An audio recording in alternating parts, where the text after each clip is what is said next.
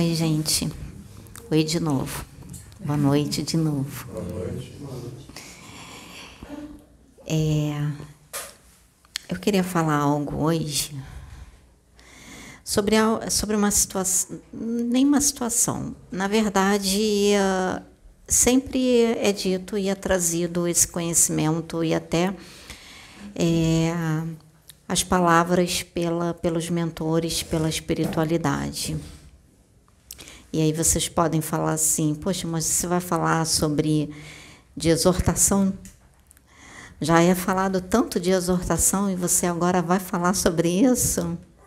Vou, eu vou falar sim. Não vou falar da forma do Osho, não vou falar da forma, né, é, do Exu que vem, vou falar da forma mesmo Sabrina. Sei que não estou sozinha, a gente nunca está, né, ainda mais no trabalho espiritual. Sei que eu estou aqui acompanhada, sendo orientada, mas agora eu posso dizer que eu, Sabrina, eu estou aqui para falar. Por que, que eu decidi gravar esse vídeo? Por uma situação que aconteceu hoje.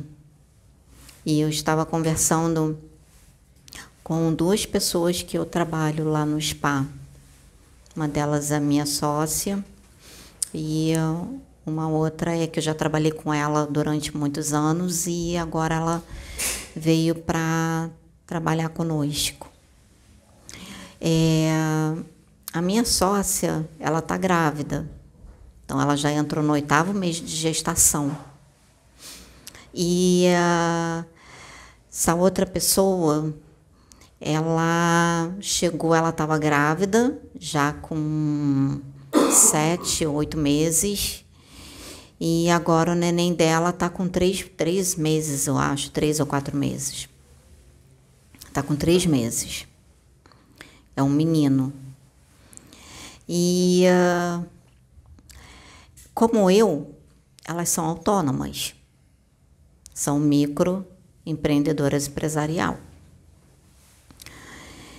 Então, nós não, não temos carteira assinada, não temos salário fixo, não temos décimo terceiro, nós temos que correr atrás do nosso. Né? Nós temos que estar tá sempre ali todos os dias. Um dia que a gente falta faz diferença, muita diferença. Um dia que a gente não vai faz diferença. E principalmente para elas, que eu, graças a Deus, não pago aluguel, mas elas pagam. Né? Não pago aluguel de moradia, mas elas pagam. Eu, graças a Deus, vamos dizer assim, é, não me falta nada no sentido de não passar dificuldades. Mas elas, o pouco que eu converso com elas, elas passam dificuldades. E tanto que a casa, a plataforma de oração, ajuda sempre que elas precisam, e eu deixo bem claro quando elas estiverem precisando para me falar e quando elas precisam eu levo cesta básica para elas como uma forma de ajudar. O Pedro, ele tem o trabalho dele, né? Carteira assinada, garantido, servidor público. Já o marido delas também são autônomos. Então, tem que estar sempre em busca. Então, acredito que essa seja a realidade da maioria das pessoas. Quando não é CLT, que não tem né, um concurso, né, não passa no concurso e não tem uma estabilidade financeira, então a maioria acaba o CLT, trabalhando de carteira assinada, que ainda assim, entre aspas, é uma garantia. E uh, aqueles que são trabalham por conta própria, que são autônomos, principalmente aqueles que estão iniciando a sua profissão e para quem inicia, é uma jornada, é um caminho longo, porque os dois primeiros anos é bastante desafiador. Os três anos, mais ainda. Nos quatro anos, mais ainda. E vai levar um tempo até você se estabilizar, você conseguir se firmar nesse mercado. E como teve toda essa,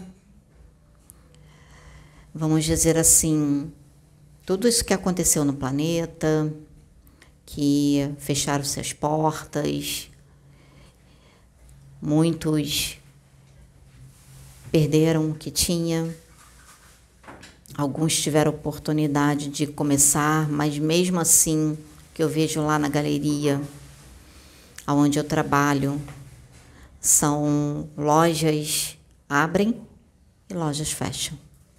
Lojas abrem e lojas fecham. Então ainda está nessa oscilação.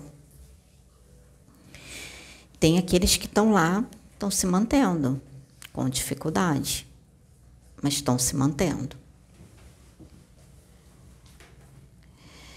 Por que, que eu estou falando isso? Para chegar onde eu quero chegar. Quando a espiritualidade vem trazer, vem exortar a respeito do comportamento da humanidade, a respeito do comportamento das pessoas, justamente porque eu estava conversando com uma delas, com a minha sócia, e aí ela estava tava compartilhando comigo o dia a dia dela. Ela mora longe, ela mora em Nilópolis, tanto ela quanto a outra menina. Elas moram em Nilópolis. Ou seja, quem mora aqui no Rio sabe que do Meier para Nilópolis é chão. Então, você tem que pegar trem ou você tem que pegar ônibus. E dependendo do horário que você venha, o horário do rush, é assim. É lotado. Muito lotado, cheio. Aí o mais engraçado, que é onde eu quero chegar, no ponto que eu quero chegar, é que elas sendo mãe, uma tá grávida de oito meses. Foi que ela falou: se eu pudesse, eu não trabalharia. Grávida, eu não viria para trabalhar, mas eu tenho que vir. Eu tenho que pagar as minhas contas, tenho os clientes para atender. Eu gosto do que eu faço. Mas Ontem para ir embora, ela falou isso para mim, ontem para ir embora, eu tive que esperar passar quatro trens. Tive que esperar passar. E olha que não era no horário de pico, eram quatro horas da tarde. Tive que esperar para passar. Aí, quatro ou cinco trens, uma coisa assim. Ela falou assim, aí no outro, que eu vi que estava menos vazio, eu entrei. A barriga dela tá desse tamanho. Oito meses, tá bem redondinha, tá enorme.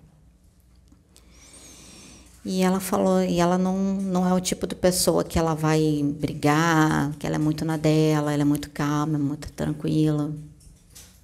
Ela entrou, todos os lugares cheios, e a parte preferencial também as pessoas sentadas.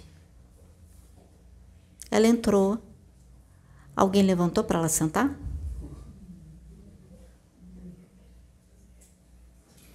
Ela teve que pedir. Na verdade, nem pedir. Ela teve que chegar e dizer assim: Alguém pode ceder um lugar para uma grávida?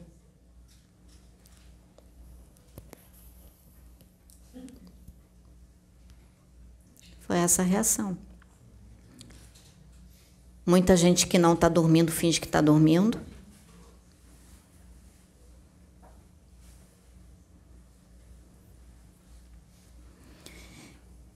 E a outra com um bebezinho no colo. ela tem que pegar, ela tem que trabalhar, ela tem que levar. Muitas das quando eu estou lá, quando as meninas estão lá, a gente se reveza. Quando ela vai atender cliente, eu fico com o neném dela para ela poder atender os clientes dela. Fico lá com ele, brincando. E ele é tão bonzinho, muito quietinho, conversa. Fico com ele lá quando ela está atendendo, quando ele começa a ficar inquieto. Ela já é mais para frente. Ela já é mais ousada. Aí ela entrou no, no trem, ninguém se levantou para dar lugar para ela. Aí tinha um senhor que estava dormindo no lugar preferencial. Ela foi lá nessa pessoa, nesse homem que estava dormindo. Aí ela bateu, pediu para ele falou assim: Você pode levantar para eu poder sentar? É preferencial, eu estou com o filho aqui, ó. Aí o homem foi, levantou. Depois de muito tempo, é que um outro que estava do lado se levantou para que essa minha sócia que estava junto com elas, que elas estavam vindo juntas, que está grávida de oito meses, pudesse sentar. Aí quando vem a espiritualidade e exorta e fala que a humanidade está egoísta, está individualista, que a humanidade está assim, está assado, gente, você vai pensar o quê numa atitude dessa? E eu estou falando isso porque eu também já presenciei. Eu, quando pego um ônibus, que muitas das vezes, a maioria das vezes o Pedro me traz de moto, então eu acabo não precisando é, pegar um ônibus, mas quando tenho que eu pego o ônibus para poder vir no horário que eu pego, às vezes acontece de eu estar tá vago o lugar preferencial. Eu sento ali. Eu sento no lugar preferencial, ele está vago, não tem ninguém sentado ali, eu sento. Mas isso é meu. Quando entra alguém que vai subir no ônibus, porque sobe pela catraca agora da frente, né? Então, quando sobe eu olho, eu já vejo que é um senhor, ou é uma pessoa grávida, ou é na mesma hora. Eu não fico esperando outra pessoa, outro fulano, ou um homem levantar, eu levanto. Apesar de que agora, por lei, Qualquer pessoa idosa, grávida ou deficiente não precisa mais sentar no lugar prefer preferencial. Por lei, agora, ele senta em qualquer banco. Por lei, nós temos que levantar para que essa pessoa possa sentar. E cadê a consciência para que isso aconteça? Aí, quando vem a espiritualidade e exorta Aí eu penso o seguinte: eu não quero julgar, gente, mas aí é inevitável os pensamentos virem na nossa mente. Porque às vezes, quando vem certas exortações, dependendo da exortação que venha, aí tem sempre um que se manifesta, um que vai e fala aquilo, mas aí a gente tem que analisar o seguinte: qual é a minha realidade? Qual é a minha realidade? Eu estou falando isso porque eu acredito que muita gente que está assistindo, acompanha a plataforma de oração, eu sei que nem todos vão assistir, porque a maioria só assiste quando tem espírito. vou até pedir para Michelle botar um. Mais que um espírito assim, canalize, diga para botar o nome do espírito lá para as pessoas assistirem o, o vídeo, sabe? Porque é impressionante isso. Você vai olhar lá nos vídeos, se tem só eu gravando, se tem um fulano gravando, fulano. Ah, não tem espírito, não serve. São poucos que eu olho e que eu vejo realmente interessado em olhar uma gravação quando não tem espírito. Sabe? São poucos. Eu sou uma. Eu, quando eu vou assistir alguns vídeos, eu não fico assistindo, não fico procurando vídeos de incorporação. Eu gosto de assistir as pessoas falando, eu gosto de assistir as palestras das pessoas falando. Não precisa ter espírito incorporado.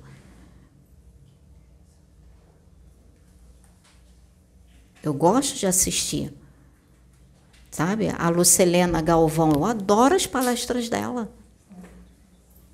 Adoro aquela, a palestra daquela mulher. Ela pode ser intuída?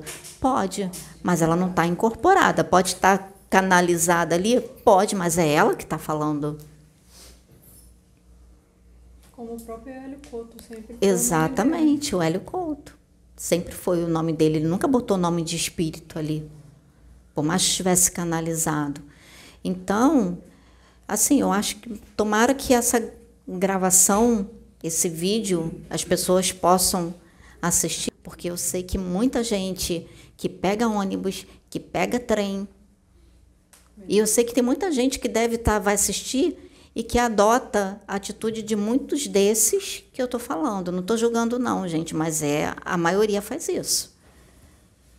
A maioria faz. Entende? Porque aquilo.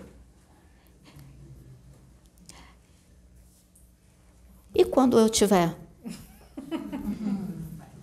barriguda? eu vou passar pela mesma situação. Quando precisar pegar ônibus, eu vou passar pela mesma situação. Quando precisar pegar trem, eu vou passar pela mesma situação. E muitas mulheres grávidas que devem estar me assistindo, devem estar, não só grávidas, como idoso, deficiente, criança no colo. Então nós temos que pensar nisso, gente. Se a gente quer tá assistindo os vídeos, a espiritualidade vem, traz conhecimento, fala de mudança, fala de reforma íntima, você pensa assim: "Ah, eu vou começar a reforma íntima em casa". Tudo bem, realmente você tem que começar em casa. É o primeiro lugar que você tem que começar. Agora na primeira oportunidade que você tem de fazer a diferença na rua, você não faz? E os vídeos que você está assistindo? E os conhecimentos que você está adquirindo? Aí você não faz? Você ignora?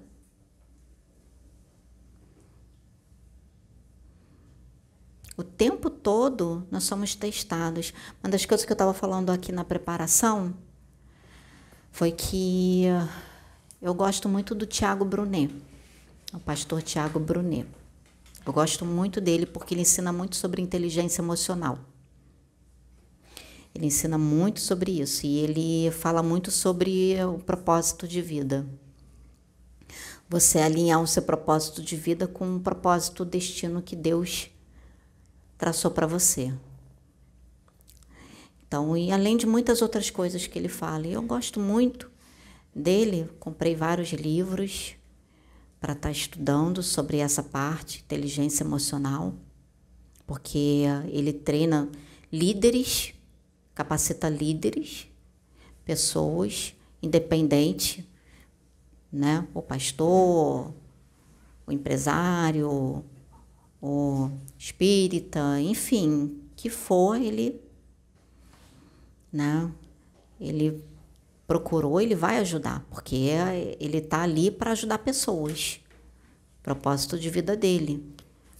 Então ele passou por toda uma trajetória de vida onde ele teve que trabalhar muito o emocional dele, não só se capacitar, é, se instruir, mas como a vivência dele, tudo que ele passou na vida dele, fez com que ele chegasse aonde ele chegou. Então, e ele compartilha isso nos livros dele. Ele fala um pouco da vida dele. Eu acho isso muito bacana quando ele fala um pouco da vida dele. E uma das coisas que ele falou, que eu estava conversando hoje aqui com as meninas, é que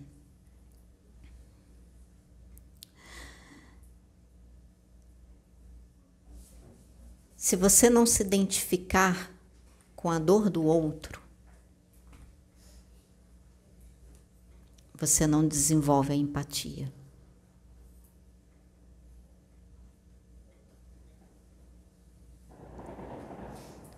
Se você não se colocar no lugar do outro, você não desenvolve a empatia. Compaixão é uma coisa, empatia é outra. É totalmente diferente. A empatia, você se identifica com a dor do outro, porque você se coloca no lugar dele. Então você se coloca no lugar dessa pessoa a ponto de sentir o que ela sente, a ponto de se conectar com a dor dela, a ponto de se conectar com a tristeza dela, e era isso que Jesus fazia.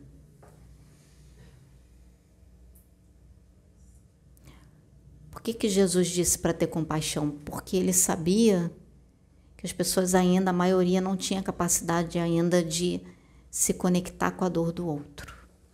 Então ele deu o caminho. Tenha compaixão. É o início para você desenvolver a empatia, para você se colocar no lugar do outro. Então ele não pediu mais do que a humanidade poderia dar, porque ele sabia que a humanidade naquele momento ainda nem compaixão poderia ter, desenvolver. Mas ele deixou o caminho, mas ele deixou o ensinamento para que no decorrer do tempo essa compaixão ela fosse sendo desenvolvida.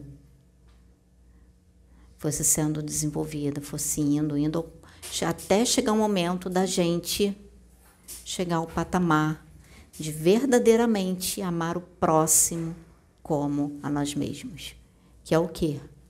Empatia.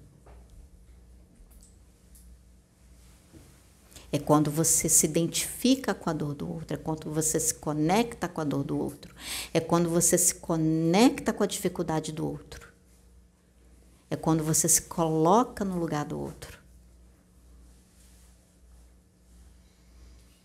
Você não julga, mas você se coloca. Só que a humanidade ainda não. A maioria aqui não se conecta com a dor do outro. Já para se conectar com a alegria é uma dificuldade, que dirá com a dor.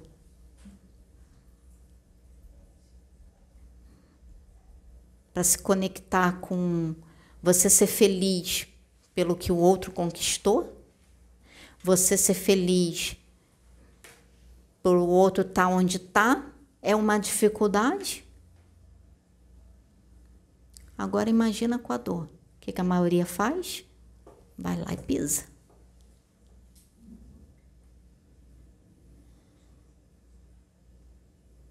Por isso que a espiritualidade vem e traz as exortações. Eu posso falar por mim, porque hoje eu estou mudando, a minha visão mudou, porque eu, antigamente eu tinha muita dificuldade. Quem está aqui sabe a dificuldade que eu tinha quando um, o Oxo da vida vinha para usar o Pedro, exortar da forma como exortava.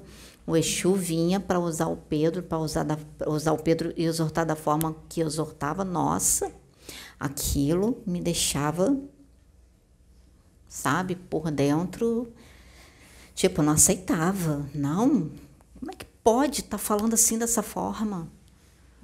Eu fazia igual muitos estão fazendo. Eu tive dificuldade, muita dificuldade.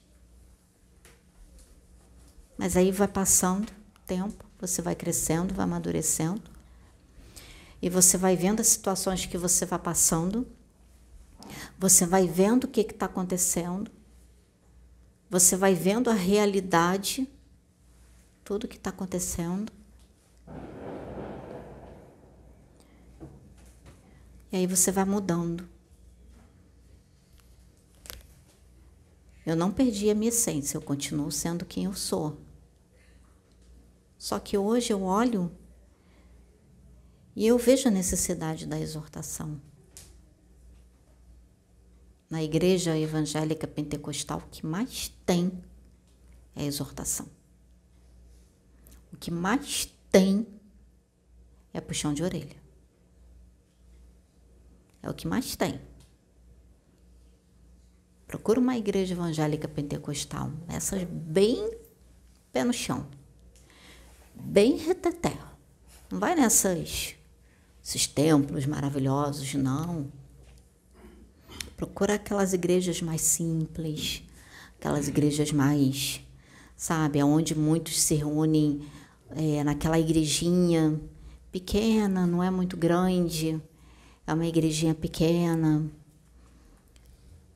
onde com muita dificuldade os irmãos estão lá, saíram das drogas, saíram do alcoolismo, Procura essas igrejas para você ver o tipo de pregação que ela visita. Eu convido a todos vocês a visitar uma igreja evangélica pentecostal para vocês verem, entenderem. Outro dia o Pedro aqui foi usado, ele falou, foi por um Exu.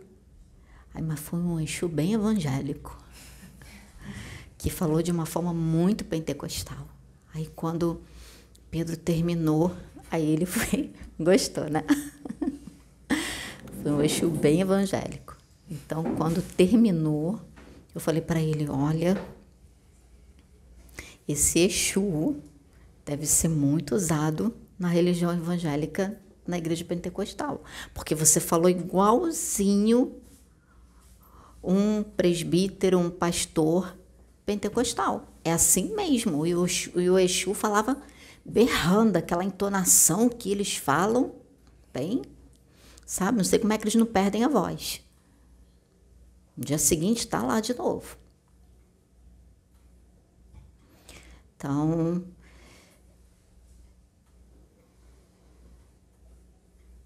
eu tive essa dificuldade e hoje eu já aceito mais. Fico quietinha aqui, só ouvindo, prestando atenção, tudo que ele está falando.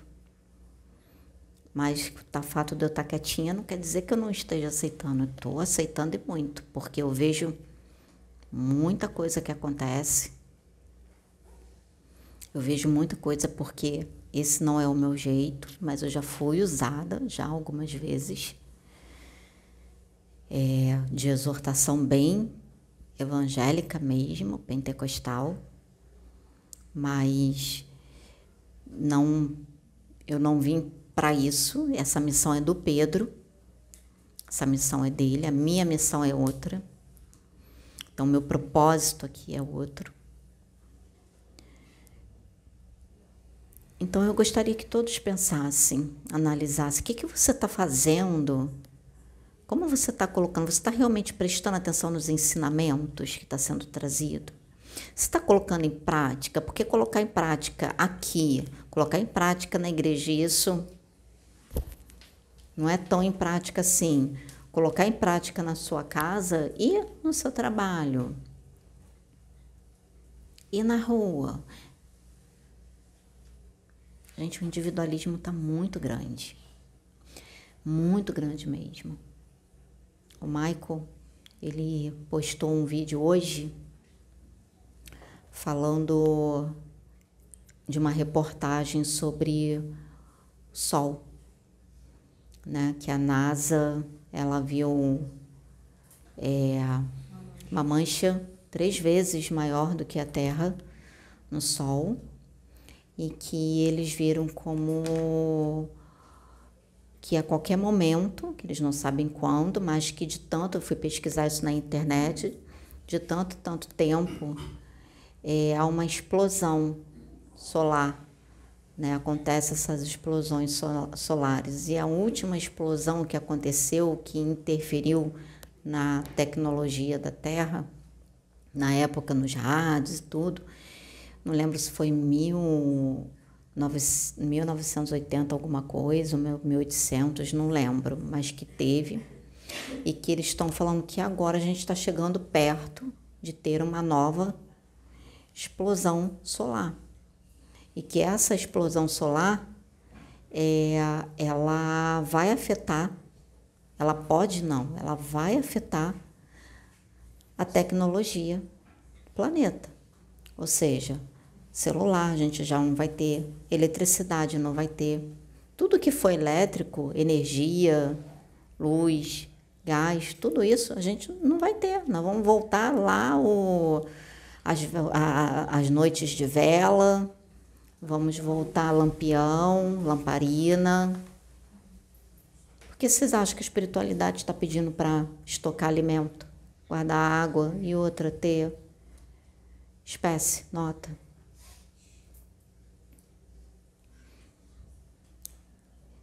E aí eu fiquei lembrando de algumas palestras que que eles estavam falando a respeito de uma possível, né, uma terceira guerra e que haveria uma intervenção.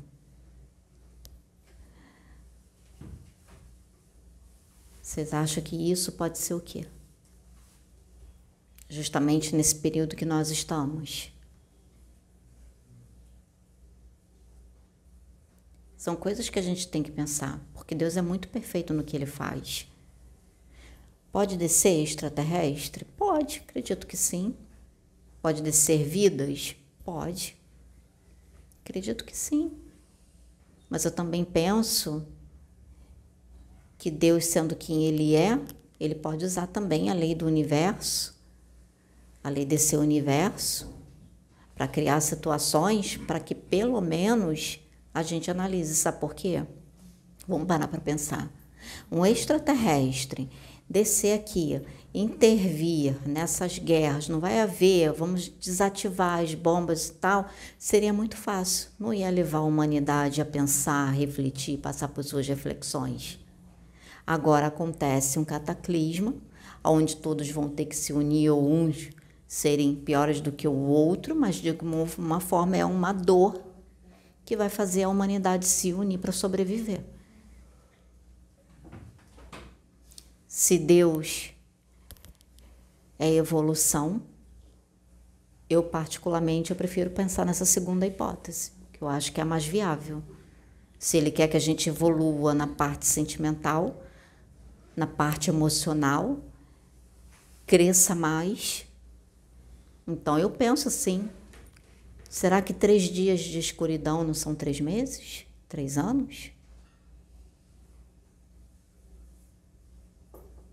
Quanto tempo será esses três dias de escuridão?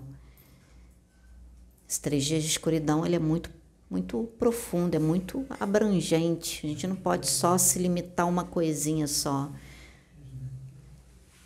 Então, três dias de escuridão, às vezes você na sua dor, Três dias de escuridão, você com você mesmo. Três dias de escuridão, uma situação que você está passando.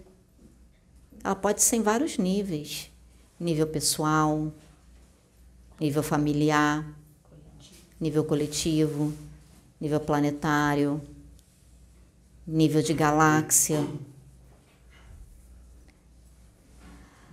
Um dia para Deus equivale a mil anos, mil anos para Deus equivale a um dia tempo é relativo. Nem sempre as coisas vão acontecer no tempo que foi dito. Então, esses três dias, a gente fica agarrado na nomenclatura. Três dias. Geralmente é simbólico, né? Exatamente. Geralmente é simbólico. A gente tem que parar para pensar nisso. E aproveitar a oportunidade que a espiritualidade está vindo e está exortando. E está falando as verdades que a gente precisa ouvir. Não estou falando só aqui da Casa Plataforma de Oração, não. Estou falando de muitos outros lugares.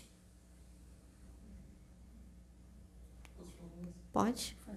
Eu estava lendo uma passagem de Apocalipse e tem uma passagem, eu não sei se é isso de fato, mas é uma passagem que fala sobre as sete pragas, ou, não pragas não, enfim, sete acontecimentos ruins que aconteceram no processo do Apocalipse, dos sete anjos, né? E Nossa. uma delas foi um, era as águas tornariam sangue, né? Foi um difícil de beber e tudo. E o, a questão do, do calor, do, né? fala, fala-se que o, que o sol ia, ia, ia queimar as pessoas né? e tudo, que a gente pode interpretar como o aumento do, né? da, do efeito estufa, né? E essa parte do sangue me veio um insight que isso é, provavelmente deve ser uma contaminação das águas com mercúrio. Porque nos últimos anos tem acontecido muito isso. Aconteceu uhum. isso na uhum. Amazônia por causa do garimpo ilegal. Sim. As pessoas estão garimpando e não ligam para populações ribeirinhas, né? Pode ser sim, tudo é metafórico, então a gente é. tem que saber interpretar. Né? E aí me veio, me veio isso na cabeça, me veio de uma forma que assim, parecia até alguma coisa, alguém falando, né? Não, eu nem tinha lido nada sobre isso, né, dias antes, e me veio a, a essa parte do água do sangue e a contaminação do mercúrio. Sim, sim, porque tudo é metafórico, tudo a gente tem que saber interpretar. Porque é como a Sônia falou uma vez, a Sônia e o Michael falaram numa palestra que é, você vai pegar, um, pegar uma passagem da Bíblia e aquela passagem da Bíblia ela vai ter interpretações diferentes para cada momento que você vai estar tá vivenciando. Assim como qualquer, até mesmo foi no outro dia a gente estava fazendo o Evangelho do Lar e tirou uma passagem do Evangelho falando sobre as crianças e naquele momento, devido a uma situação, houve uma interpretação. Agora, se acontecer uma outra situação, qual vai ser a interpretação que a gente vai dar? E se acontecer uma terceira situação, qual vai ser a interpretação que a gente vai dar para aquela passagem? Então, aquela mesma passagem do Evangelho que fala: Deixai vir a mim as criancinhas, né? Naquele momento, estava se referindo àquele espírito, aos espíritos sofredores lá do umbral, que naquele momento estavam sendo resgatados no Evangelho, que estavam sofrendo, né? Então, naquele momento, serviu, estava falando a respeito desses espíritos, para aquele momento do Evangelho que a gente estava fazendo. E se de repente muda? for uma outra situação, cai esse mesmo evangelho, o contexto vai mudar. Porque vai ser para aquela situação. Então a gente tem que parar para pensar nisso. Por isso que fala que tudo muda. Por isso que eles falam, está sendo trazido coisas novas agora, vai ser trazida coisas novas mais na frente e coisas novas no sentido daquilo que já foi trazido e que vai vir com uma interpretação diferente. E essa interpretação diferente vai trazer algo novo. E você vai ter que abrir a sua mente para você receber aquele algo novo. Você vai ter que abrir a sua mente para você receber aquela interpretação que naquele tempo era para aquele tempo, mas que agora no tempo que você está, ela é para o tempo que você está e no tempo que vai vir, ela vai ser para o tempo que vai vir.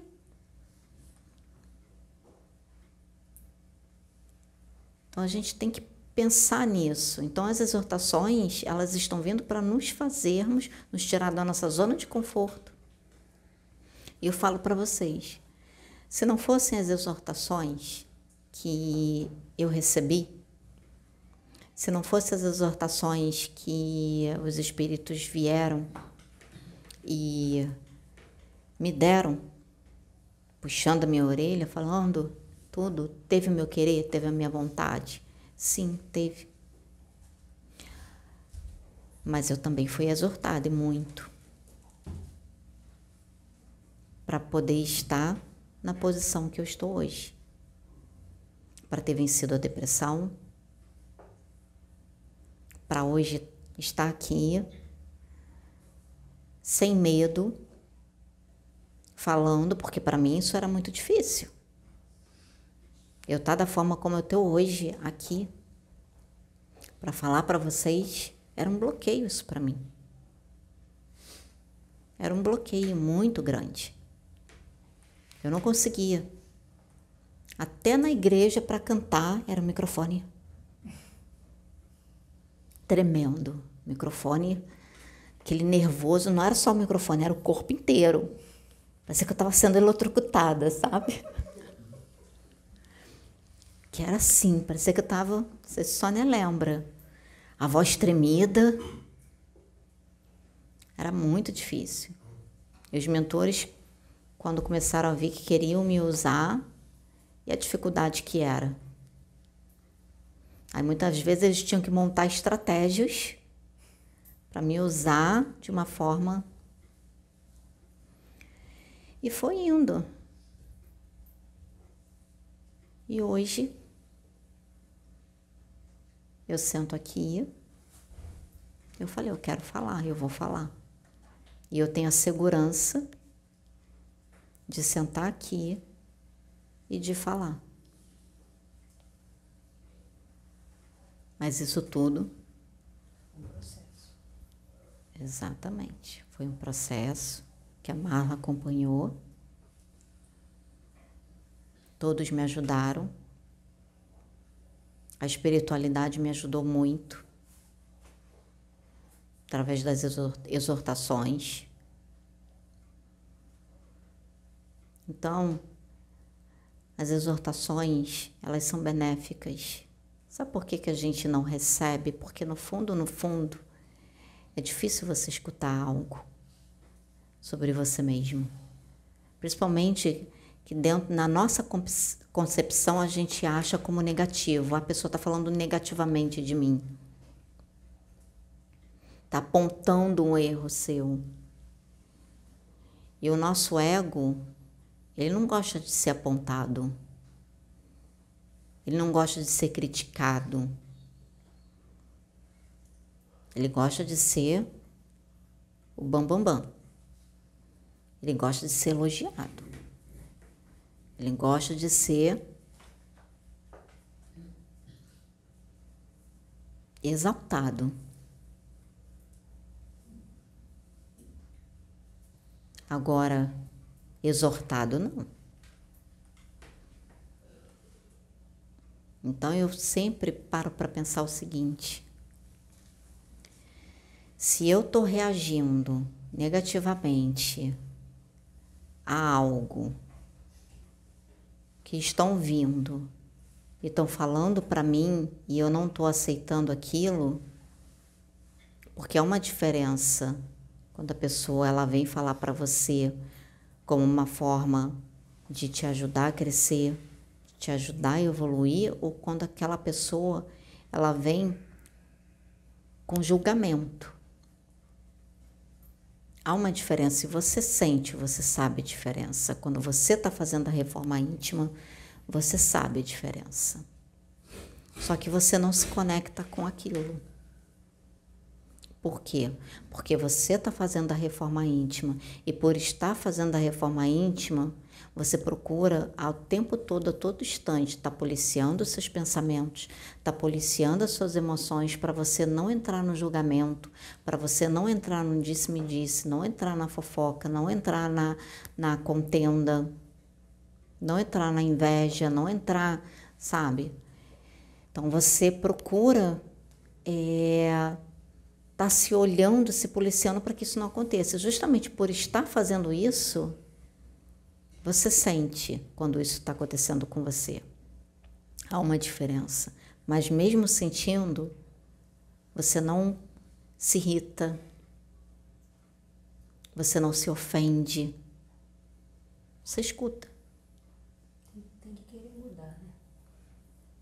Então, gente, eu queria deixar esse recado para que as pessoas possam refletir mais e pensar verdadeiramente eu estou colocando a reforma íntima em prática, os espíritos estão vendo, estão exortando, estou falando tantas coisas, verdadeiramente eu estou fazendo, colocando os ensinamentos, eu estou olhando para mim na rua, no, no ônibus, no trem, andando, indo na padaria, no trabalho, em casa, todo instante, a todo lugar, numa viagem, dirigindo carro, dirigindo moto, andando de bicicleta, caminhando na rua, atravessando a rua. Eu verdadeiramente estou fazendo isso. Porque depois dessas duas que aconteceu com, as, com a minha sócia, com a minha amiga, eu Ainda falei assim para elas: Poxa, vocês acabaram de me dar uma luz. Eu, Por quê? Eu falei assim: Porque agora eu já tenho uma palestra para hoje. Falei: Já tem uma palestra para hoje. Falei assim: Sério que tá assim? Sério que você tá passando por isso? Aí ela tô.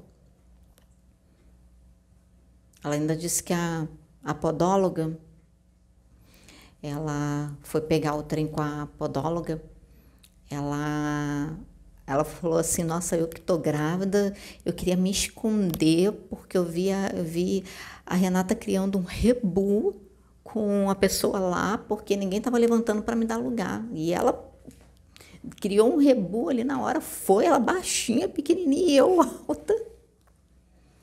E ela fez a pessoa, as pessoas se levantarem para eu sentar. Porque não queriam se levantar, não. E não levanta mesmo. Não levanta mesmo. Então, ou seja, gente, tá muito sério. Tá muito sério mesmo. O nível de consciência da humanidade. Tá? Tá muito sério, sabe? Exatamente o que a senhora está falando, é muito sério há muito Gente, tempo. tava- Meu filho está com 38 anos. Eu tava seja, como de espiritualidade, nada mudou. de um que ninguém me deu lugar. Isso tem 38 anos. Então, gente, eu queria deixar essa reflexão. Porque não é à toa. Aí tem muita gente que reclama das exortações que estão vindo. Olha aí. Olha aí. Ah, Esse ano Augusto completa 39 anos, quer dizer, ele vai fazer 39 anos em em novembro. Então, há quase há 38 anos atrás, eu grávida, pegando um ônibus para ir trabalhar, não teve uma pessoa que me desse um lugar. Há 38 anos atrás. E hoje, Sabrina está falando do de hoje, já há muito tempo atrás já era assim. Por isso que a Mudou espiritualidade nada. vem Tá- e diz, vai. nada mudou, continua a mesma, hoje A daquele mesma jeito coisa. dele, continua a mesma coisa. E continua, gente. Né? Não mudou, não. Continua, sabe? Então, acho que assim, pelo menos a gente que está aqui, vocês que estão assistindo o vídeo e que estão, se estão assistindo, eu já parto do princípio que está buscando por evolução. Já está buscando por se melhorar assim como a gente aqui. Não é perfeição, gente, não é ser perfeito.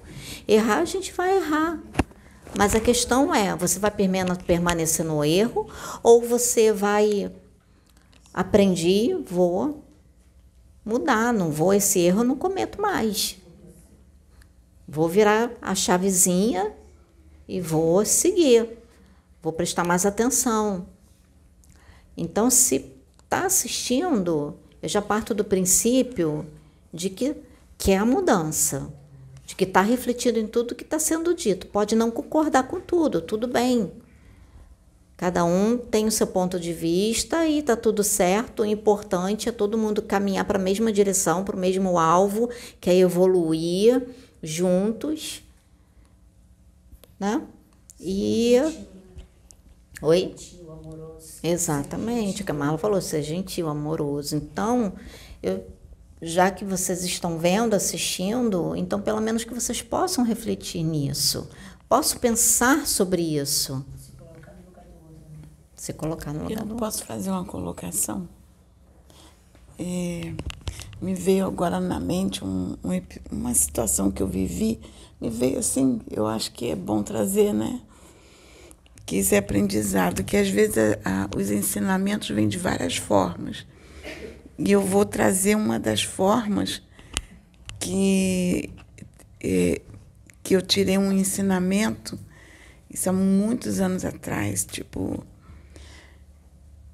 é, talvez uns mais de 20 anos, uns 25 anos atrás.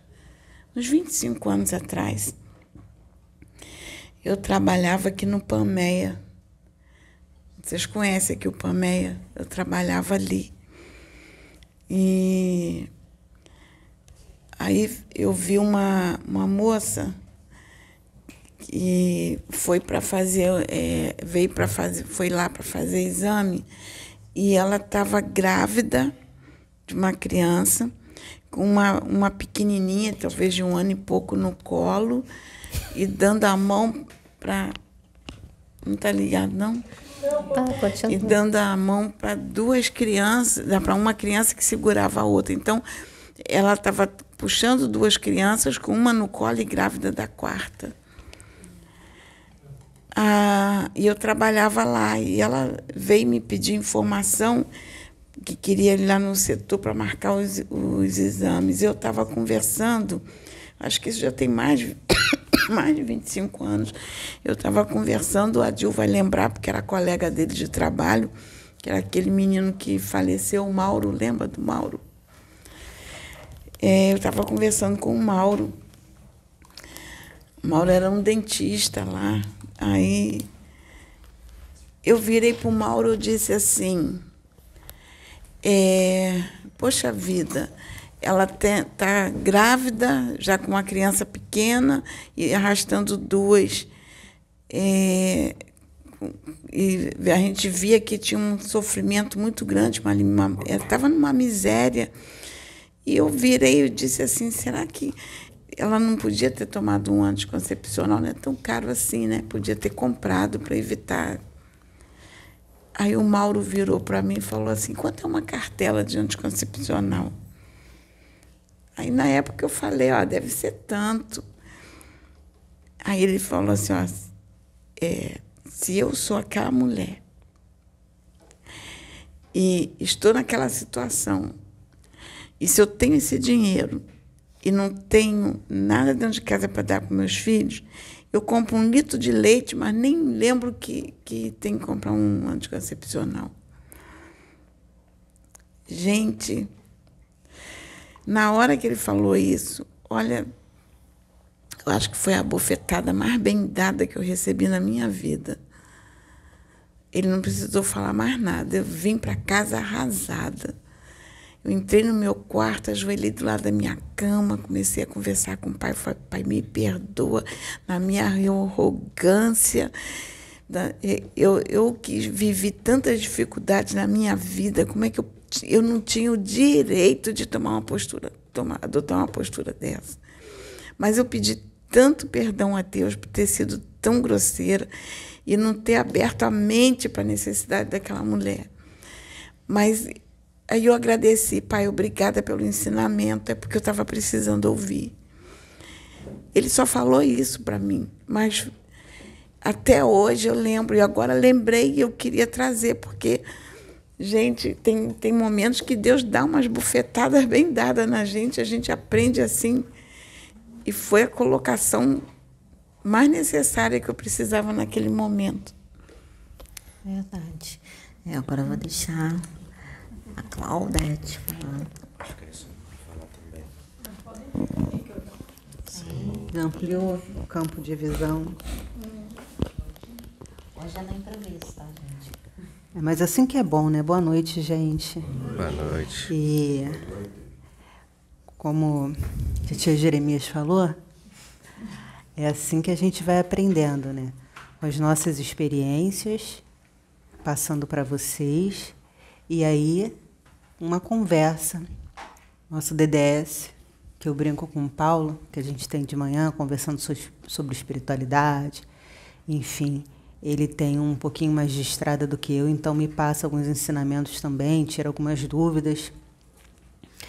E a gente juntou aqui com a Sabrina e Sônia, porque o tema também tem, tem a ver, tem muito afim do que Sabrina expôs. É, a gente estava palestrando, eu e Paulo, exatamente sobre o ser humano, né? O ser humano está tá muito esquecido, muito longe do que é ser ser humano. E independente há 38 anos, há 2 mil anos, há sei lá quantos anos atrás, a gente não aprende, infelizmente.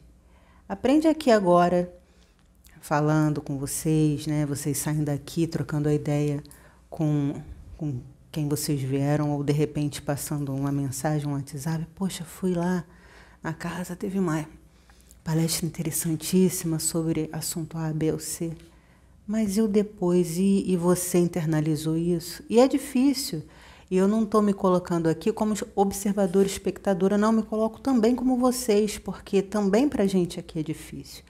A única diferença entre a gente e vocês é que de repente eu tenho uma idade, você tem outra, eu sou negra, você é loura, você.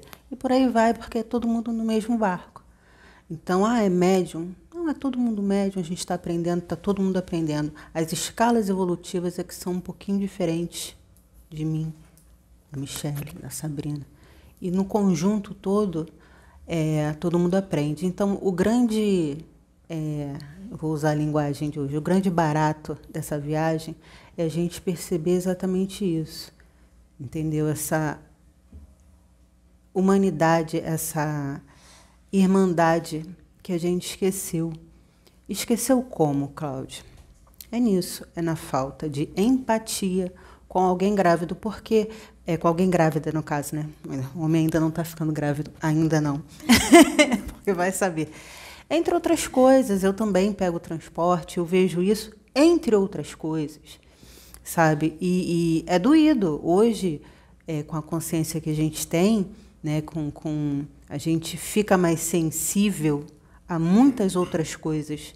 Então você olha, caramba, e me incomoda. Eu sou uma pessoa muito, é, não vou dizer reativa, mas eu, eu sou muito impetuosa.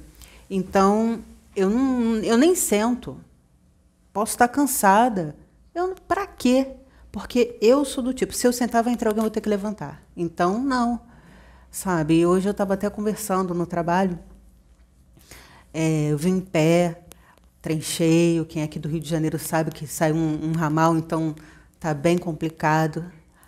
Aí eu, caramba, aí na mesma hora veio assim: você está em pé, quantas pessoas não têm pernas gostariam de estar em pé dentro de um trem? Lotado, quando meu brinco com o meu chefe, trocando fluido com as pessoas porque é cheio.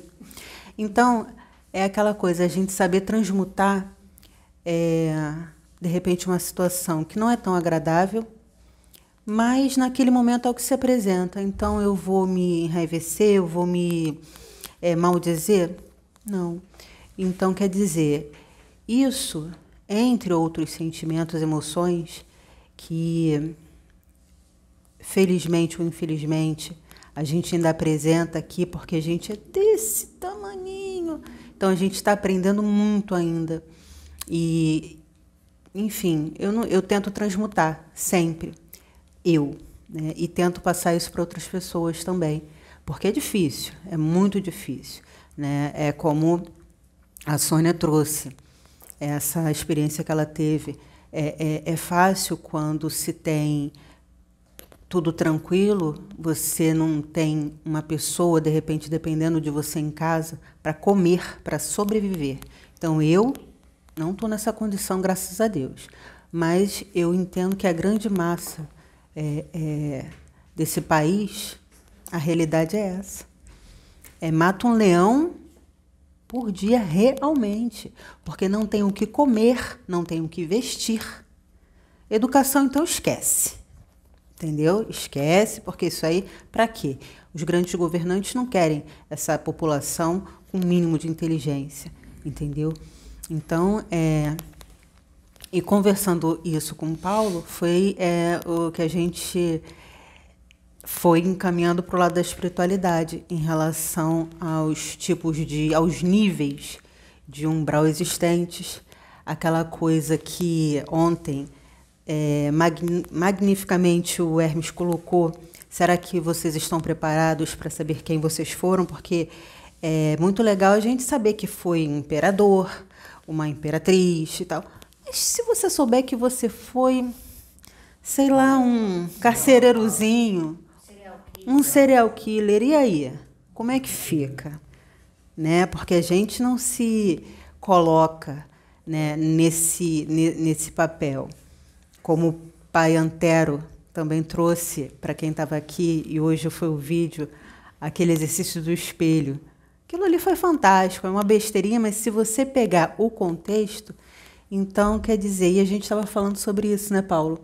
A questão do umbral, dos tipos de umbral que existem, né?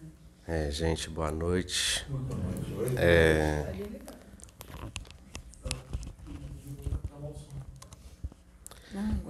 Agora desligou, é. É, a primeira coisa que eu queria falar é espiritualidade vive falando que tá feio, que não tá legal, que realmente a, a humanidade não, não tá boa, individualista, egoísta.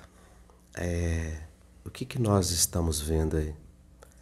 Às vezes vários espíritos, né, já de hierarquia, já espíritos já conscientes da necessidade de estar tá ajudando o outro, veio para isso, porque ninguém veio aqui Ninguém veio aqui para passear. Passear também faz parte, né? Todo mundo veio para melhorar e está ajudando aqueles que menos favorecidos a estar tá levantando a cabeça e continuar na caminhada. Mas o que, que a espiritualidade está tá nos mostrando também? Que aqueles que vieram para estar tá ajudando estão iludidos na, na Matrix, estão fazendo tudo menos o seu dever de casa, que é estar tá fazendo a caridade, vindo prestar, entendeu? É, a sua colaboração. Então é quando se fala em, em, em si e está fazendo a sua parte, muitos espíritos também vai ter que ser substituído, porque eles vieram para estar tá fazendo o dever de casa deles, eles não estão fazendo. Alguns cobrando, alguns botando, entendeu? Eu vou te ajudar, mas você vai ter que fazer isso, aquilo. Então é, tá difícil, tá difícil, tá tá complicado. E vários canais sérios, como aqui, como outros aí, tá falando que realmente vai ter que acontecer algumas coisas, porque a gente não vai mudar numa boa. Então, alguns vão ser expulgados, alguns que eu falo, a maioria, a, até mais do que a maioria, vai ter que ir por um lugar que o aprendizado vai ser mais duro. Então é. Cada um tem que fazer sua parte. Se cada um achar né, que que consegue estar tá mudando o outro, a gente não consegue às vezes mudar nem a gente. É, você está carregando uma mochila pesada nas costas que não é sua e está largando o foco que você tem que ser seu foco e olhando para o outro. O outro você não consegue mudar. Ó. Então, que cada um, que cada um carregue a sua mochila carregue o seu peso e consiga estar tá fazendo as mudanças necessárias para você.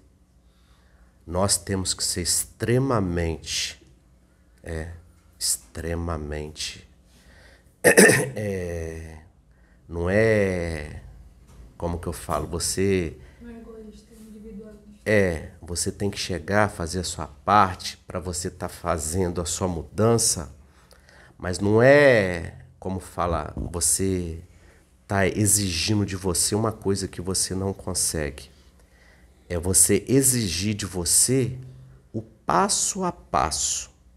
Que é muitas das vezes a gente não exige o passinho, a espiritualidade sabe do que, que cada um é capaz. E a gente não faz nem o que, que a gente precisa fazer. É andar devagarzinho, devagar e sempre. Às vezes fica olhando, né? para o umbigo do outro. É outra coisa também, em algumas passagens minhas aí para trás, às vezes a espiritualidade, né, todo mundo fala que ah, que foi rei, que foi rainha. Eu fui sim um dentro da realeza um espírito que passei por isso. Aí eu pergunto, a gente, quando a gente está nessa situação, igual eu passei, igual a maioria que teve nesse, nesse mundo passou, você se, se acha melhor. Você olha a humanidade, o seu irmão do lado, por cima.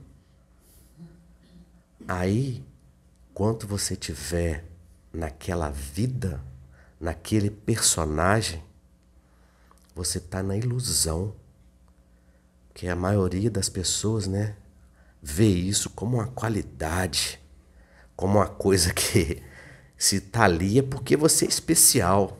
Gente, que ilusão. Quando eu desencarnei, treva de cabeça para baixo. Achava que era melhor do que os outros. Chegava, humilhava. O que, que tem disso?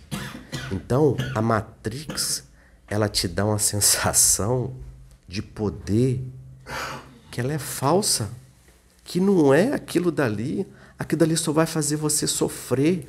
Então é uma coisa que só me fez sofrer, eu só andei para trás. Então, é, é, qual é a vantagem que eu tive disso? Qual foi o lado bom que, tipo assim, eu errei, eu não posso errar mais. Então são coisas que quando a pessoa fala que quer ser isso, que quer ser aquilo, aquilo realmente vai mudar a sua vida para melhor. Porque quando a gente está encarnado, quando você tem um certo poder, quando você tem dinheiro demais, que você é bajulado, aquilo dali só vai te levar para as trevas. Mas não é aquilo dali, é a falsa sensação que aquela posição que você está no momento está te levando. Então é bom, é bom para quem está aqui. Você está olhando a pessoa lá, ela está achando lá ó, o rei da cocada preta. Desencarnou, o véu caiu. O que, que você fez de bem? Você não fez praticamente nada. Aquelas pessoas que estavam te servindo, muitas das vezes com humildade, aquelas pessoas que de coração estavam te servindo, muitas das vezes eram pessoas que eram dez vezes mais evoluídas que você, moralmente falando, espiritualmente. E a gente pisando na cabeça dessas pessoas. Então, é, os espíritos que realmente, quando eles são evoluídos, que eles têm a noção mesmo, a maioria quer vir pobre, quer vir feio, porque ele não quer passar por essa provação do poder, do dinheiro, da beleza, porque sabe que a maioria vai cair, entendeu? Porque a gente vem para esse mundo, a gente está no esquecimento, e o que importa é o que você faz. Então, é, até quando? Até quando isso é bom? Tive outras encarnações, fui mago, fui mago em Atlântida, fui mago no Egito. A magia que eu poderia ter usado para a luz eu usei para as trevas, porque tem um lado bom e um lado mal. Mas junto com a sabedoria vem a arrogância, vem o poder. Cada um está preparado para usar o bem. Porque os espíritos de luz, vamos dizer, o exemplo que a gente tem é Jesus. Jesus é um espírito que ele é altamente conhecedor dessas ciências todas. Da magia é tudo. Ele tem o poder na mão dele. Só que ele não usa para as trevas, ele usa para a luz. Essa é a diferença de um espírito evoluído para a luz. Ele ampara o fraco. As trevas escraviza o fraco. Essa é a diferença do Senhor Jesus para um outro espírito que ainda não. Ele está perdido na ignorância.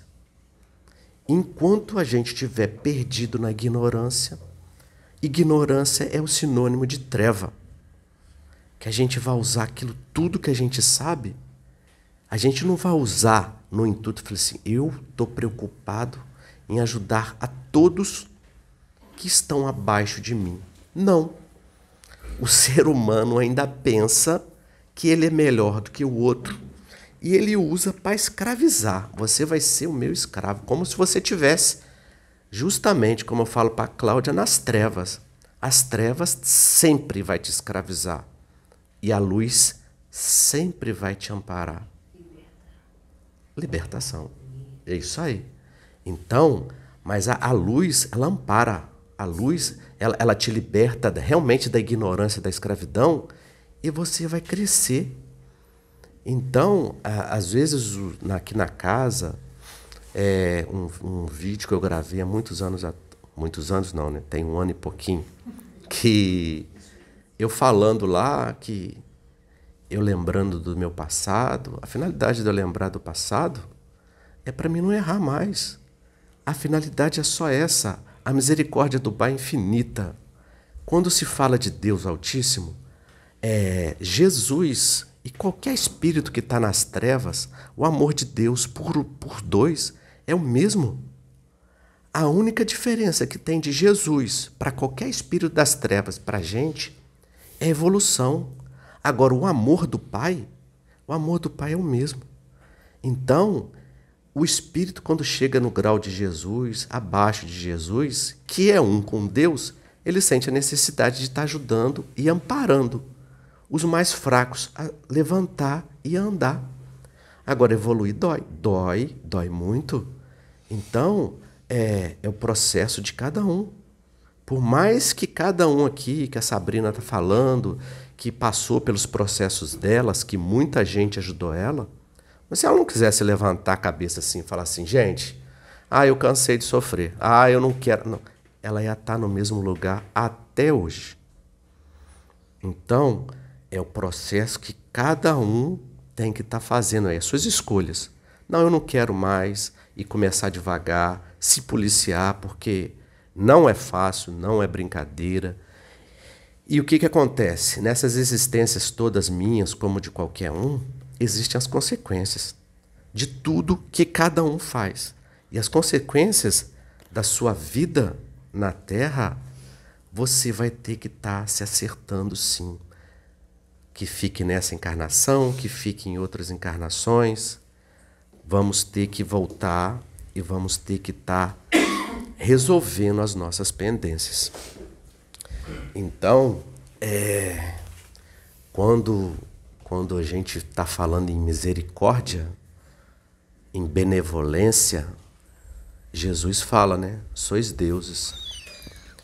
Eu, nesse processo meu, gente, quando eu eu resolvi entrar na casa plataforma de oração, foi um processo que é um processo de mudança, de mudança de eu comigo mesmo. É um processo que eu resolvi mudar. Mas dizer que é fácil? Não, não é fácil, não é fácil até hoje. E isso daí é com todo mundo. Então é todo mundo que você está vendo aí Quanto mais você tiver conhecimento, maior vai ser as suas responsabilidades perante o Pai. Mais será cobrado de você. Então é o processo que todos estão passando. A espiritualidade fala que chegou o momento. É o momento da separação. Toda hora, toda hora, todo mundo está escutando, tá? É uma coisa que a espiritualidade sempre fala a todo momento, que nesses dois mil anos que Jesus esteve na Terra, o que, que mudou? Quando ela está falando aí que ah, passou 38 anos que, que meu filho nasceu, aí a gente volta ao passado. E nesses dois mil anos, o que, que mudou? Eu vou te falar, meu filho, o que, que mudou. Nada. Nada mudou. Nada mudou. E eu desafio a vocês que estão aqui e aos que estão em casa também, que vão assistir esse vídeo ou depois. Será que vocês conseguem mudar? Será que vocês conseguem evoluir? Será que vocês conseguem diminuir o seu ego? Será que vocês conseguem largar as coisas boas daqui? Será? Será que vocês estão prontos? Como dizem que estão? Será? Será que aqui, nesse tempo, a gente tem um monte de Gabriela? Desculpem as Gabrielas. Mas sabe o que, que é isso? É a síndrome de Gabriela. Eu nasci assim, eu vou ser sempre assim e é assim. Porque para muitos, a gente escuta, a vida é uma só. Olha, mas isso dói, dói lá na alma ouvir isso. Porque a consciência está menor do que uma ameba rastejante. E é impressionante como existe um negacionismo espiritual. Porque com tanta informação, com tanto livro, com tanto vídeo, com tanto tudo que está chegando de uns tempos para cá para vocês, é inadmissível ouvir que a vida é uma só. Então vamos aproveitar a doidado. Vamos curtir ao máximo, vamos beber tudo, fumar tudo, comer tudo. É isso que a gente escuta. É por isso que existem Sabe, moça? Tem muitas visualizações o nosso vídeo aqui, né? Tem. Mas é tão pequenininho em comparação à humanidade desse planeta. Entendeu? Então, por isso que o nosso amigo ali está falando que muitos serão expurgados. E vão ser mesmo. Porque estamos às portas da quinta dimensão e as pessoas estão dormindo. Dormindo. E os poucos que acordaram, nem esses passaporte, por assim dizer, garantido. Nem esses. Porque é difícil. Essa mudança requer muita abnegação, muito esforço. Sabe, hoje amanheceu um dia frio, não é? Estava muito frio, foi difícil levantar para alguns, não é? É, é igual a vida. É igual esse aprendizado espiritual. Tá tudo aí, mas é difícil você pegar um livro para ler. É difícil você ver um vídeo da espiritualidade. É difícil. Agora, se fosse para farra, se fosse para ir tomar uma gelada ali num bar, aí não tem tempo ruim. Aí não tem cansaço. Aí não tem nada. E vocês depois que passarem para um lado de cá, é vergonha. É vergonha. E os mentores, porque cada um aqui tem um mentor. Não, não, se engane achando que, não, eu não tenho, eu não tenho mentor, não existe isso, não se engane. E aí, pobre desse mentor, porque ele está ali para te ajudar. Sabia que vocês têm ligação e afinidade com cada mentor? E se um, se esse mentor está te ajudando, tem um porquê dele estar tá ali. Um aprende com o outro. Mas quem são aqueles que querem realmente evoluir e aprender? Poucos, muito poucos. E a espiritualidade do lado de cá fica triste porque no fundo, no fundo, todas essas exortações, todos esses recados são somente para ajudá-los. Nós queremos que todos, todos evoluam, porque todos estão tendo a mesma oportunidade.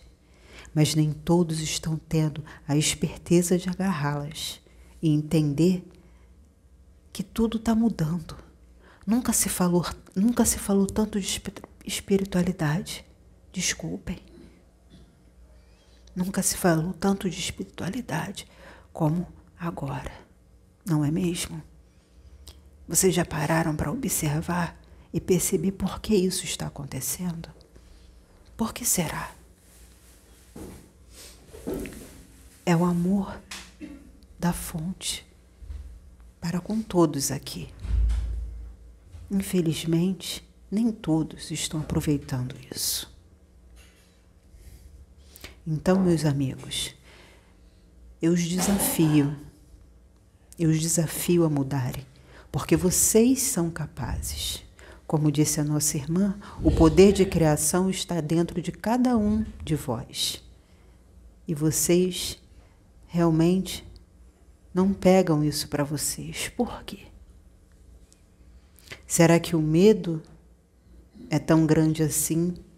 Será que a incredulidade é tão grande assim? Vocês já pararam para se perguntar o porquê? Hajam, meus queridos, é necessário ação. Saiam do comodismo. Dói? Dói. É difícil? É. Mas na conta final, o total dessa história toda, é vocês ascendendo a esferas, a dimensões sublimes. E não tem maior felicidade para o pai do que ver seus filhos, suas crianças, crescerem, evoluírem e se tornarem anjos, se tornarem realmente espíritos elevados. Agradeço a oportunidade, porque eu estava na cabeça dela o tempo todo, pedindo que ela me deixasse falar e ela não estava entendendo. Aqui é só um irmão, um simples servo do Senhor, que também está aprendendo como vocês. É, eu queria também estar tá falando, gente, que semelhante atrai semelhante. Nós estamos aqui, como está, né, esse processo aí de terceira para quinta, a espiritualidade inferior, a da luz como das trevas, né? Tá aí a todo momento, né? Fazendo cada um a sua parte. As trevas, né? É uma coisa que a gente sempre fala porque a espiritualidade que trabalha para as trevas é uma espiritualidade que eles estão errado, eles têm o ódio. Eu quero dizer é o seguinte: em cima do que eles estão fazendo, eles têm muito mais aquela força, abnegação de chegar e falar assim: nós queremos, eles estão errados, eles tão, vão ser expulgados, porque nada pode com a luz. Mas nós que estamos aqui, nós temos que ter a força que eles têm, mas é para o lado do bem e não para as trevas do jeito que eles estão. Eu já vi várias vezes em desdobramento, gente, da espiritualidade com com espada na mão fazendo o que tem que fazer. Os espíritos das trevas caem um atrás do outro, mas os que estavam lá atrás viam o que estava da frente aqui cair, mas eles não desanimavam não. E nós que estamos aqui fazendo a nossa parte, né? Falando, né? Que quer ficar na luz. A primeira tremidinha que dá, corre tudo. Então, quantas vezes eu já vi em reunião mediúnica, às vezes vem um obsessor e fala assim: ele é meu. Ele pensa igual a mim, ele age igual a mim. O que, que você vai fazer? Você vai resgatar ele? Ele não quer ir para o seu lado, ele quer ficar do meu lado. E qual é o lado que ele quer ficar? É justamente o lado da treva. O que, que é treva? É o um mundão. É você continuar fazendo o que você está fazendo. Gente, você só ser uma pessoa direita, pagar suas contas, você não está salvo, não. A gente continua. Isso é pouco. Moralmente, nós precisamos mudar e muito. E muito. Às vezes, quando a espiritualidade fala, às vezes, de conversinha, de ódio, entendeu? O ódio, todo mundo tem uma antena.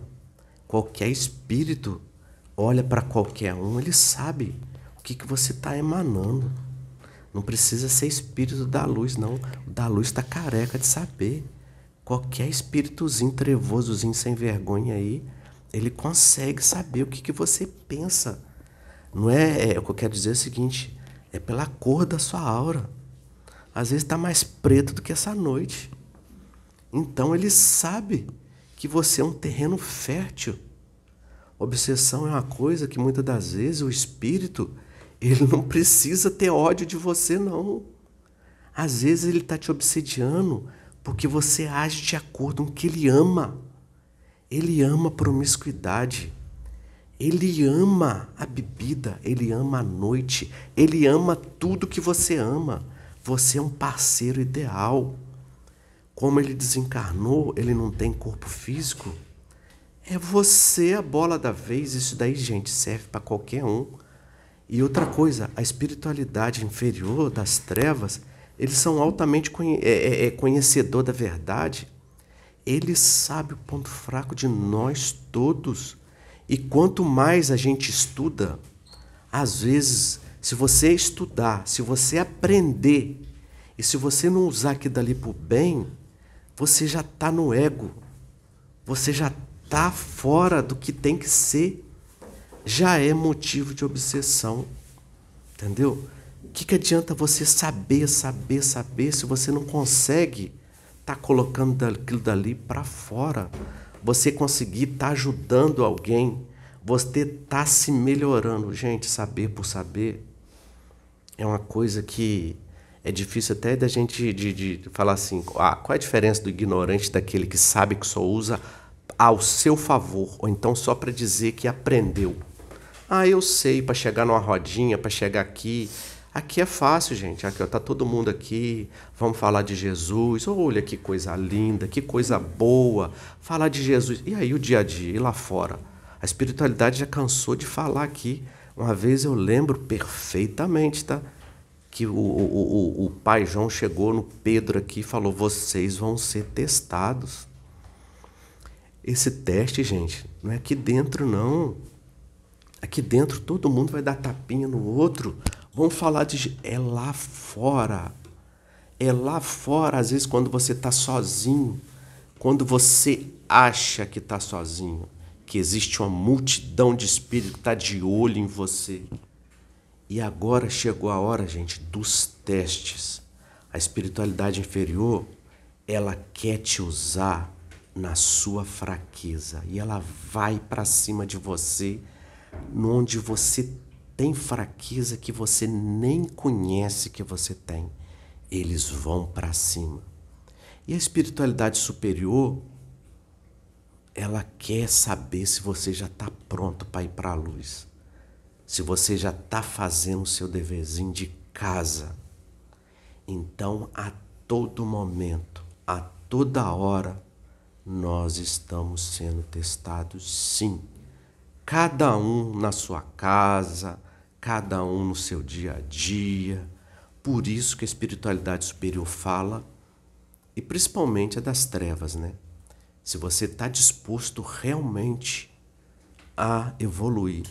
Evoluir, gente, é você chegar e você ter os seus desafios é você falar não em cima do que você mais ama, que é errado, dentro do seu eu. Que muitas das vezes, quem é que fala tudo que, que você, dos seus pontos fracos, né? Daquela coisinha gostosa, que, que você tem dentro do seu ser, que muitas das vezes passou do seu lado, dentro do seu eu, você fala, hum, que coisa boa. Mas e aí? As trevas sabem, como a luz também sabe.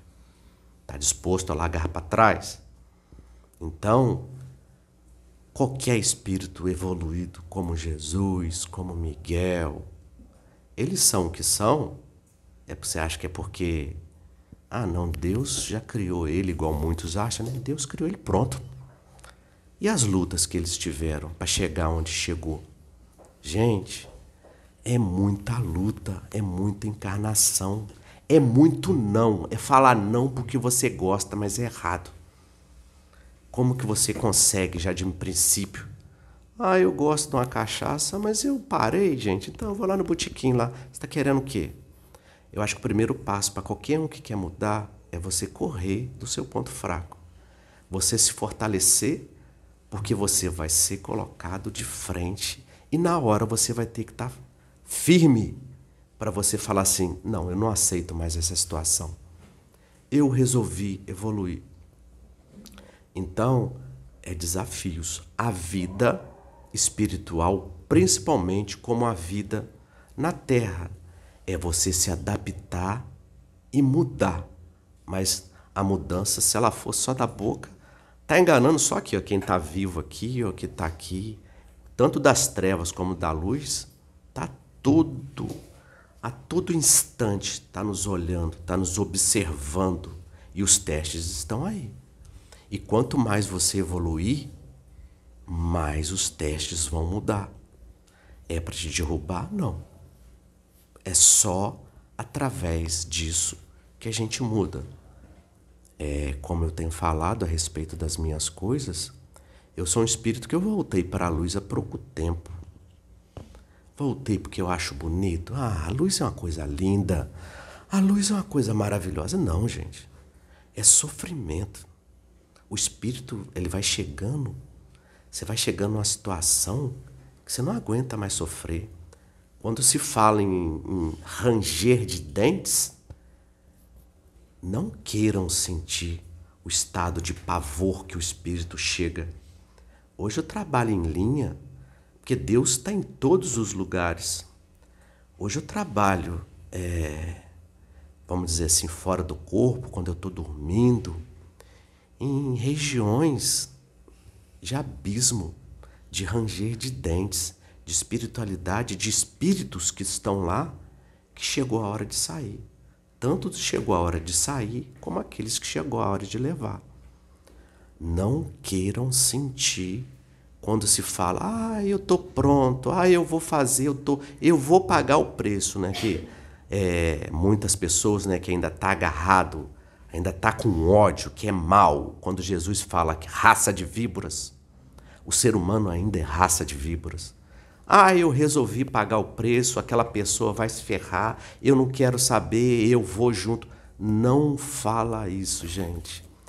Hoje o ser humano ainda está muito preocupado ainda em derrubar o seu irmão do que procurar evoluir. E outra coisa, é, existe a magia terceirizada.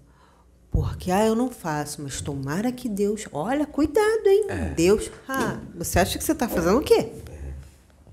Você está terceirizando aí é, é, essa, essa, esse- essa vontade do outro se ferrar. E aí você acha que isso é que Deus tá, não está vendo, que a espiritualidade não está vendo. Então, ora e vigia, entendeu? Porque isso é muito sério. E a gente, até por costume, por hábito, faz muito isso, né? Não, eu não faço nada, mas olhem, Deus está vendo. Olha, cuidado. Pronto, já foi por água abaixo também. O Deus ciumento, né? Que as pessoas acham uma, uma divindade, né? Um pai, como se ele fosse ciumento, como se ele tivesse raiva, como se ele tivesse ódio. Então são coisas que a gente bota no, no, no, no Altíssimo que o Altíssimo é pura luz, é puro amor, entendeu? Uma vez o Maico falou uma coisa aqui que é uma coisa que eu fiquei assim até fiquei emocionado que ele falou que numa das cartas lá que ele foi passada para ele que Deus fala que Deus ama mais a gente do que ele. E eu nesse processo meu, gente, eu fiquei um tempinho perdido, né? Que eu fiquei uns fiquei uns 30 anos mais ou menos perdido. Perdido que eu falo sem achar o meu rumo espiritual. E eu já sabia que eu não queria mais o, o lado das trevas. Eu queria ir para a luz. Então é a gente nessa cabeça humana que a gente tem, Deus conhece o coração de cada filho que ele tem, tanto nesse planeta como do universo. É uma coisa que isso não cabe na, na nossa mente humana.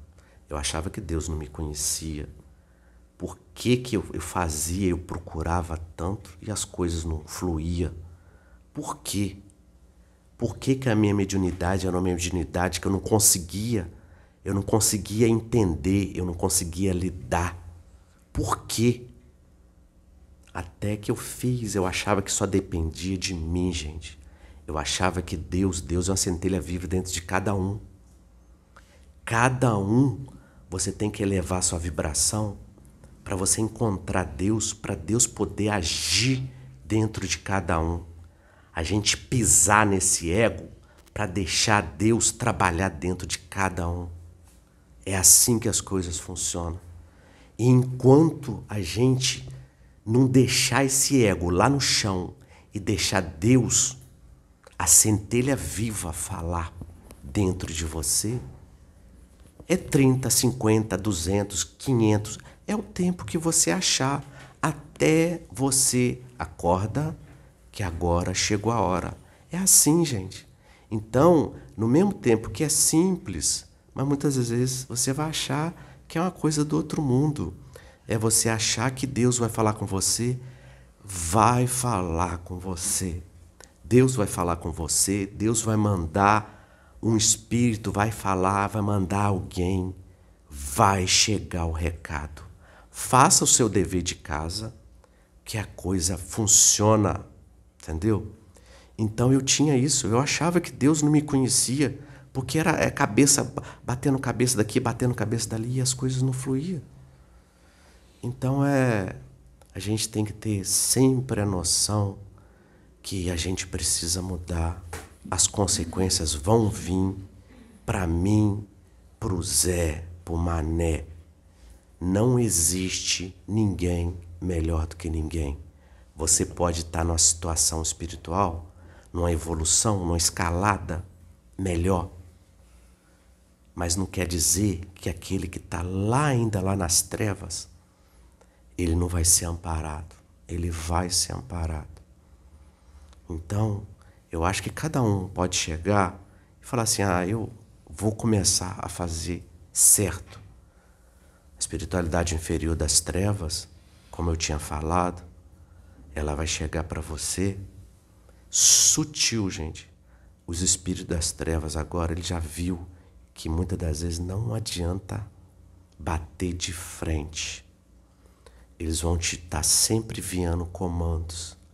Aquela coisinha muito sutil, muito leve. É assim que eles vão estar tá trabalhando em cima daqueles que acham que é muito, que já está acima do bem, do mal. Já ouvi gente falar que não é obsediado, porque tem conhecimento. É o que é mais fácil ainda. Quando Jesus fala que orai e vigiai, é justamente isso. Quando você está em frente a uma casa dessa daqui, ó, às vezes igual a Sabrina, igual Pedro, igual todos, vocês vão ser bombardeados o espírito vai vir de lá, vai te dar uma cacetada na sua cabeça. Não. Mas todo dia, a toda hora, a todo momento, é um ventinho aqui, é um ventinho ali, é uma batidinha na porta ali. É assim com todo mundo, gente. É assim com todo mundo.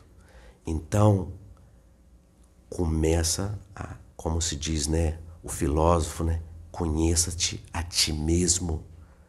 Vê onde estão tá suas pendências, vê onde estão tá suas fraquezas. Não adianta jogar para debaixo do tapete. A espiritualidade vive falando. Jogue luz em cima das suas sombras. É começar a tratar. É começar a tratar ainda aquilo que ainda tanto te incomoda, o seu calcanhar de Aquiles é isso. Naqueles livros que a Sabrina está lendo, é muito importante. Porque se uma deslizada que você der, a sua vibração cai. Qualquer espírito das trevas, ele só consegue te botar a mão, tá conseguindo trabalhar em cima de você, só se a vibração abaixar. Que espírito que vai conseguir das trevas? Você com a sua energia lá no alto, ele vai conseguir estar tá trabalhando com você no negativo. Não. Ou você está com a energia lá no alto, ou você está com a energia na média. Então, a gente ainda não consegue ter uma estabilidade fluídica para estar tá sem obsessão 24 horas.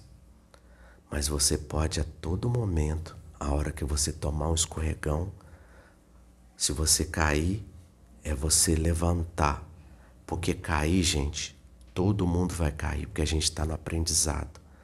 A diferença é que você caiu, você vai levantar, vai bater a poeira e vai continuar a sua caminhada.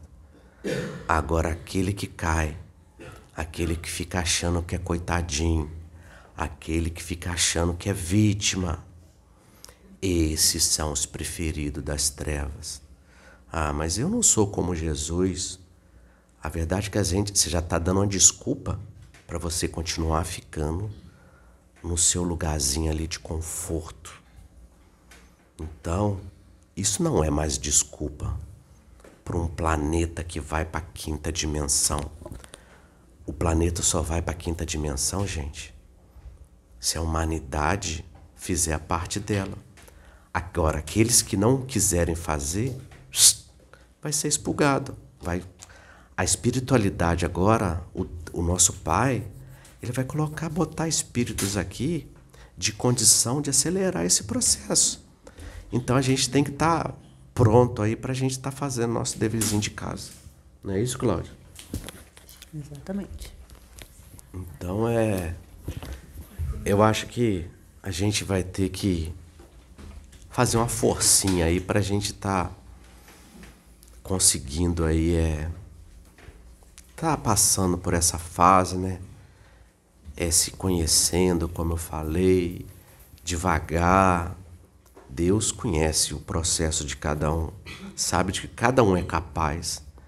Então é vitimizar, achar que ah, o fulano consegue porque ele é assim, assim assado. Eu não vou conseguir. Então é esse ego, né? Que todo mundo tem esse ego desacerbado, equilibrar ele, né? Equilibrar e, e tá conseguindo, gente. É, é difícil é, a gente tá evoluindo, chegar. É, é difícil nós vencermos a nós mesmos, mas não é impossível. A espiritualidade vive falando nisso, nesse processo que eu estava passando, que eu passo, é, vinha direto para mim. Vós sois deuses? Porque eu já vinha lá de trás. Muito conhecimento, gente. Muito, muito conhecimento. Aí o conhecimento, eu usei ele errado. Eu achava que eu era um deus porque eu conhecia muito, conhecia muito de magia, fazia, acontecia. Mas o que eu tinha que fazer, que era a minha parte, porque conforme você vai evoluindo, você tem que ser um com Deus.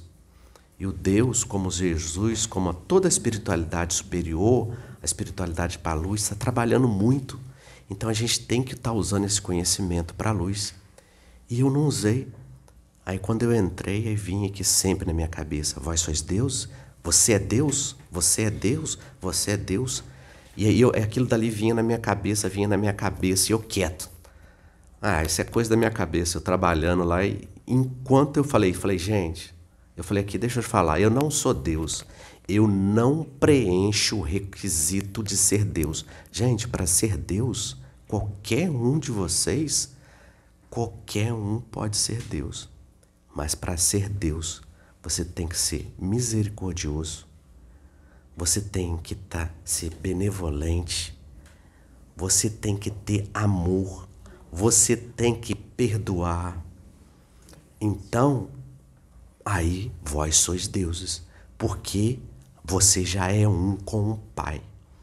Agora, enquanto a gente tiver do jeito que a gente tá, a gente não vai ser Deus. Entendeu? A gente tem que ser humilde, manso de coração. A espiritualidade superior, gente, a todo momento, a toda hora, tá aí, ó trabalhando incessantemente. Eles largam de evoluir para estar tá nos ajudando a gente que está pior do que eles. Entendeu? Isso é benevolência. E a gente ainda não tem isso. A gente está afim mesmo, é só de chegar e fazer o deverzinho de casa, que às vezes a gente também não está fazendo, que a espiritualidade superior vive falando que vocês que acham que estão despertos, vocês não estão despertos. Então, vamos a todo momento, a todo momento, a toda hora, a todo segundo, vamos estar tá aí olhando para dentro da gente. Meaçou, não está com a energia legal, já se reconhece e volta atrás. Vai orar, vai fazer alguma coisa para elevar a vibração. Isso são coisas que a gente tem que estar tá treinando para fazer a todo minuto a todo segundo. É assim que a gente treinando, treinando, treinando, a gente vai estar tá conseguindo aí é tá se melhorando, dando um passo à frente. Vocês têm mais alguma coisa para falar? Então fica aqui o recado, né? Enfim. E obrigada, gente. Era isso por hoje.